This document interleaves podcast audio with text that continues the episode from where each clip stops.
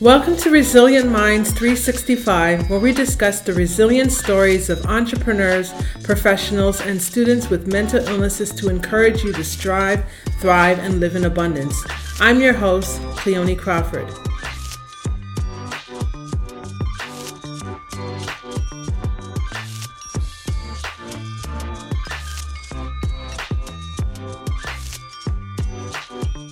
Welcome back to another episode of Resilient Minds 365. I'm your host, Cleone Crawford. Well, everyone, we have a wonderful guest with us today. We have Megan Key with us today. Who is Megan Key? Well, Megan Key is the founder and director of 2020 Arts, an organization that empowers their nonprofit partners with the tools, support, and skills necessary to connect and engage with a different generation of donors online. With over 10 years of experience in the fine art industry, Megan believes in the power of visual art to create meaningful change in the social impact landscape. So with that said, we now have Megan Key. So Megan, how are you on this wonderful, gloomy day? I'm good. Thank you so much for having me. Really appreciate it. Doing as well as I can be, given the circumstances of the lockdown, but. Yes, definitely. Because we're on a lockdown for, I guess it's 30 days, correct, right? Here in Toronto? Yeah. Right. Oh, that's another story for another day, but we won't talk about that. Yeah, long story. We will make the most of it. We'll totally make the most of it. But that said, tell us a little bit more about your profession at 2020 Arts and what you do. Sure. So I founded 2020 Arts in May of 2018.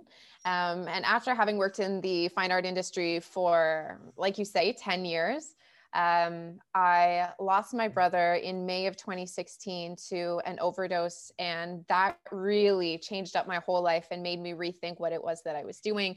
And was I doing something that I felt really passionate and connected to? And the answer was no.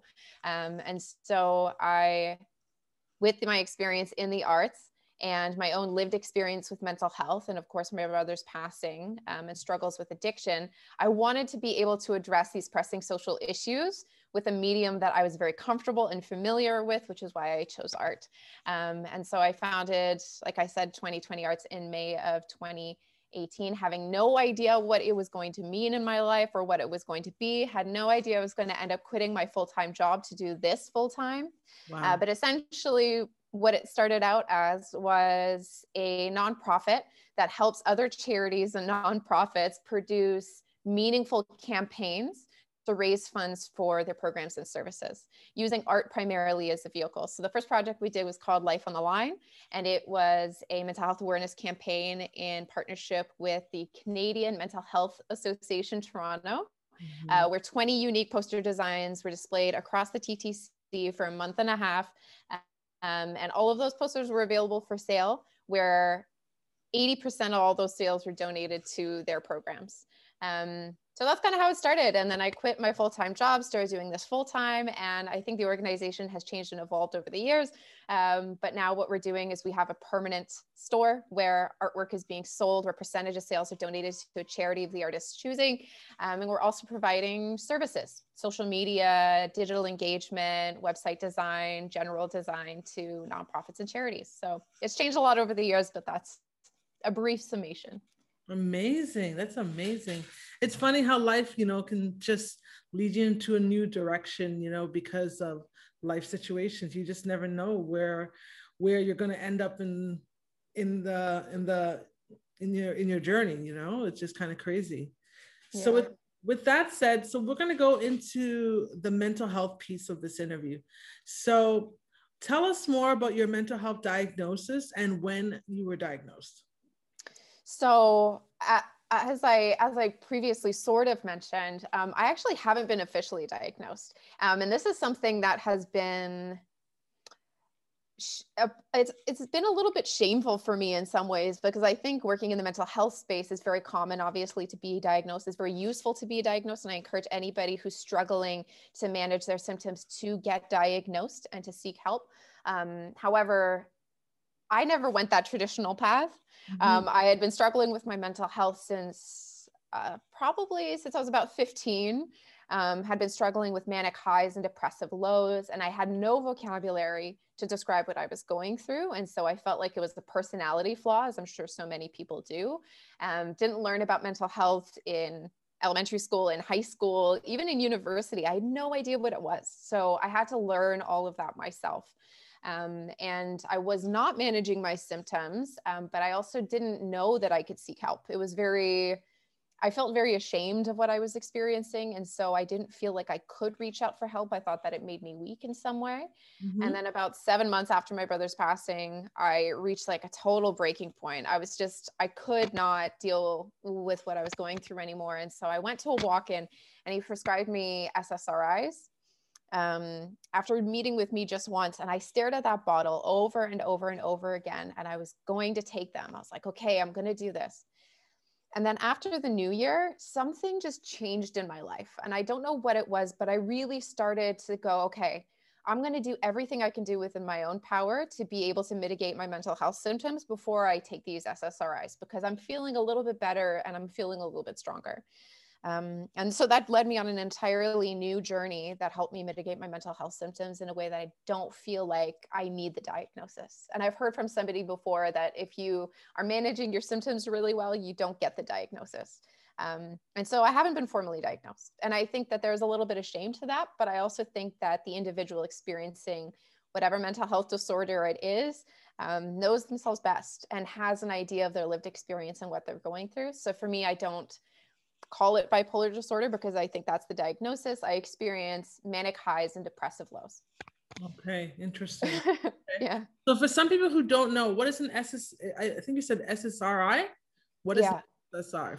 So it's antidepressants, essentially. So the acronym, oh my gosh, something, I can't do it now, but it's a serotonin reuptake inhibitor. And it has many different effects. There's so many different SSRIs or antidepressants that are out there that people can take. Some work really well for people, some don't, and you have to go through a little bit of trial and error to find one that does, but I never ended up actually taking it. Okay. Yeah. All right. So tell us a little bit more in detail about your mental health story of resilience, what you had to do, you know, when you had your biggest breakdown, and what you had to do to overcome and actually come to the place where you are right now.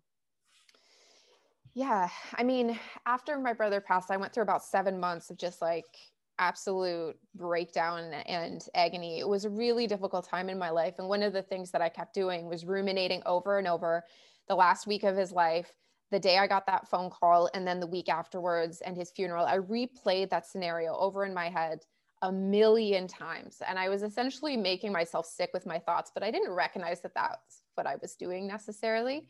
Mm-hmm.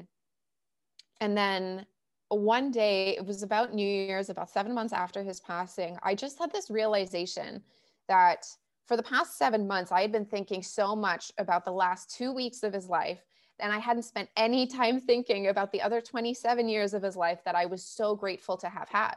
Mm-hmm. And I recognized in myself that, and I'm not in any ways trying to say that your mental health is about perspective in any sort of way, but realizing that I had been focusing on the wrong thing the entire time after my brother's passing made me realize that the same thing was true about my mental health, and that I wasn't, and again, it's not about perspective necessarily, but was recognizing that recovery was possible for me.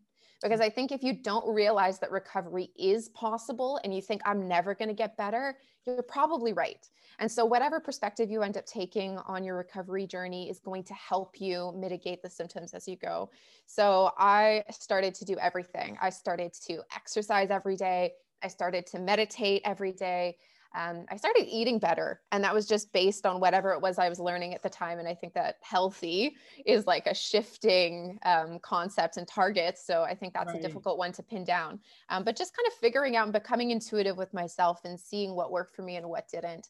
I've been meditating for the past 8 years, but I really took it seriously at any time I was feeling depressed, instead of, you know, choosing other slightly less healthy coping mechanisms, I decided just to meditate. And so I started to become really conscious of my own thoughts. So when I became when I started ruminating heavily about my brother's passing, I could catch myself in that moment and go, okay, this is still true, but we don't need to pay attention to it right now. This is not the time and space to pay attention to it. So I found that becoming aware of my thoughts was key to changing them. And then exercise, I've always, I mean, nobody likes exercise. I mean, some people like exercise, but for me, like, it's never really been like my favorite thing to do. I only used to exercise because I wanted to look a certain way. But once I stopped caring about how I looked and just go, okay, I need to just get moving once a day. That's it. I just need to move for my health, for my mental health and for my physical health. I don't care what this ends up looking like at the end of the day. I just want to feel better. So it was that mindset shift as well. It was just this perspective, like, I'm not going to just struggle until I look a certain way, because that goalpost is always going to move further over the horizon. It's always going to be something that I want to change. And so I just started doing things that were good for me and being a little bit selfish and just making myself my first priority, because if I was going to support anybody else in my life, I had to support myself first. And then I started doing things like journaling. I take a lot of care of my plants. So I take time to just disconnect, water my plants, give them a little misting, reading, drawing, all of these things I used to do and love that I just lost connection with in the busyness of life. Cool. Yeah. So when you're at your lowest point, so we have exercise. Yes, the question is, what did you have to do to overcome or bounce back from your low points, and then list the resources? But so what I understand, based on what you're just saying, that when you were at some of your low points, you exercised, plant therapy. Lots of that. Was there any other resources that you can think of that were helpful to you to help you bounce back when you're at your lowest points? Reaching out to people and just being really honest about what it was that I was going through. I am so grateful for my support system, because when you have somebody that you can reach out to when you're feeling at your lowest, and they either are just listening to you, maybe they're providing you with advice, or maybe they're asking you what it is that you're looking for in that moment. Having somebody who understands as well is so vital. I find that most of the people that I have really close to me as a support system for my mental health also struggle with their mental health. So they understand what I'm going through. And so that we both have each other to lean on when we're going through that difficult time. Support system is huge, because sometimes when you can't get out of bed to do the dishes or shower, any one of those basic tasks that people normally consider simple, your support system can be there to do that for you. Maybe pick something up for you, order dinner for you, I guess now that we're in COVID times, or just pick up the pieces that are really difficult for you to pick up at that moment is so vital. And so, yeah, definitely a support system has been one of the most useful things for me in my lowest points. Okay. Yeah, I have to agree with you as well. I mean, when you have the right set of people that are around you to encourage you, speak life into you, and just to be there, be a listening ear, that is just so helpful. Very helpful. Yeah. With that said, my next question is, what are three things you wish you had available when you were at your lowest point? So number one is definitely accessible and affordable therapy. I think this is like a huge problem for so many people, even people who do seek out therapy. I wish that it was accessible to me even now that I have come so far in my recovery journey. It's useful to everybody. And I really wish that I had had that, just sort of an objective perspective outside of myself and maybe even my support system, who would be able to help me through some of the things that I was experiencing. So definitely that. Another thing is, I would have really appreciated having worked for a business or an organization that understood that a mental health day is a really important reason to not come into work. And I don't think I've ever worked at a company or business that has provided me with the support that I needed. Even after my brother passing and the grief and loss that I was experiencing, I didn't find that there was sympathy or understanding for taking time away to deal with what I was going through internally. And then third, I don't know. That's a great question. I can't think of a third, to be honest with you. Probably just more space, just a little bit more space in my life to be quiet and to step away. connect with family, you know, those kinds of things. Yeah, those are some really good ones. Definitely. The employer part, the having someone that's a bit more understanding, that's important, because I find that many employers don't know how to support their employees because they just don't, they just, you know, they're ignorant towards the fact that mental health is an issue, and they don't, and it's still an individual, it's an invisible sickness that people can't see. So it's hard for them to relate and to be able to help people with their illnesses, I guess. Yeah. And this idea as well that like, I'm going to be productive from Monday to Friday, 9 to 5, and I'm going to be on and ready mentally and physically every single week. It's just not realistic.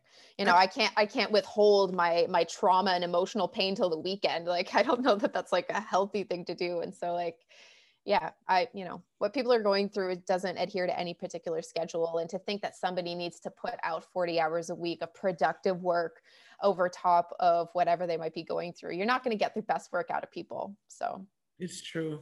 It's true, definitely. The next question I have for you is, what words of hope can you give to our listeners, people who have gone through what you have gone through? And I guess maybe just need an encouraging word. What would you tell them? So many things.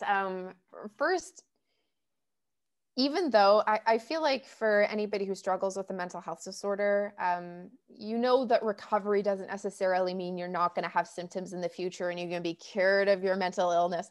But I think recovery for a lot of people just means managing the symptoms in your life better over time.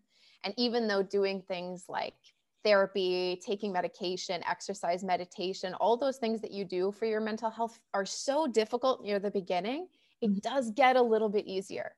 It gets a little bit easier over time. The way I like to think about it is like as a video game. You start on level 1, it's fairly easy. You have no weapons whatsoever in your arsenal. And so you get through it. And then you get to the next level. Now you're equipped with a whole new skill level. You know what you're doing. It's a little bit more difficult, but you're more skilled and ready to take on the next level.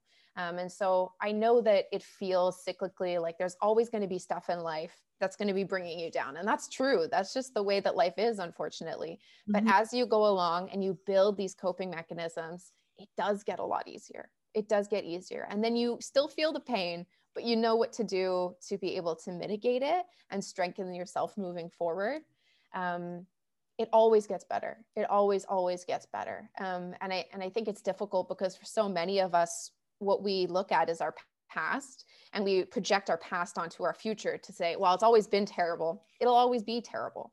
Mm-hmm. But I think for most of us, like that's not the case. For me, 5 years ago when my brother passed away, I couldn't imagine a future where I was happy and fulfilled and doing something that I loved.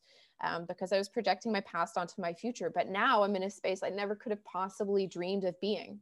And so it does get better, even though I know that that feels so empty to people, especially when they're going through a difficult time, to hear it does feel better. It does get better, but in due time, it will get better. It'll get easier.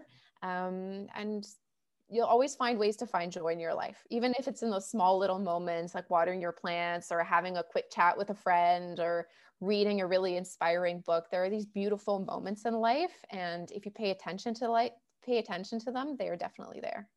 Amazing. Well, that's really some really great advice. So with that said, we are going to take a little switch in topic. As you can see behind me, there is a book, and the book says The Music of My Life. So in that book, I talk about music therapy and my journey with bipolar disorder. So with that said, I'd like to know, what type of music do you like? Ooh, this is like I'm one of those people where, so my brother was into music. He played guitar, he did music production, and he was just so unbelievably passionate about all types of music and sharing it with everybody. Mm-hmm. And so I've gotten into so many different types of music because of him.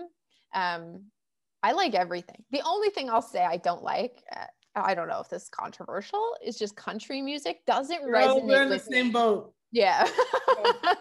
We're in the same boat. I'm sorry. Right? I know. No offense to my country fans. No offense. I'm sorry. I just can't go down. I just can't get down with it. No. Can't. It just doesn't resonate with my soul. That's how it's just a personal thing. I know people who love it. Yes. But I just don't. I'm sorry. Right. That's okay. Otherwise, you're pretty eclectic. Yeah, I used to be a scene kid. I used to listen to a lot of heavy metal. So I come from that. You know, I like spaced my ears. I had the long hair in the front, short in the back. So I've been very passionate about music my whole life. And then I sort of moved into electronic music. Things like drum and bass are still a favorite of mine, especially when I'm exercising. And then now I've gotten into a lot more like soul, kind of R&B. And so like my music tastes have really changed and developed over time. But music is such an unbelievably healing thing in my life. It's amazing how you can just hear a certain song and it just resonates with what you're going through at that moment. And even 10 years later in your life, you'll hear that song again and it'll bring you right back to wherever it was that you were with whoever you were with. So yeah. I love that. Yeah. I don't know. I love that about music, where it can just, it can take you to different places and it can speak to your current situation, whatever you're going through. I love that. It's that international language that you can just connect. For me, music is it's a friend that knows me more than I know myself. That's what music is for me. So I love it. With that said, if you were to think of a song that best describes your journey, what would it be and why? Okay, there's so many songs that it's difficult to figure out. I don't even remember what I ended up writing down, because Dreamer. Oh, by K. Flay. That is such a great song. Okay, tell us more about it. Maybe even some of the lyrics. Feel free if you want to sing it. I will save both you and I a little bit of pain by not singing that song out loud. This song, it's funny because I listened to this song a million times. And then something just happened 5 years later, where it was just this particular time in my life where I just heard, it's like I heard the lyrics for the first time. And I don't know what to attribute that to, but it was almost some sort of outside thing that was just pushing my attention towards the lyrics at this time. I'm going to read some of the lyrics just for a brief second. Okay. One of the things that really resonates with me is just, okay, hold on. I'm going to read it. I'm not going to try to express it myself.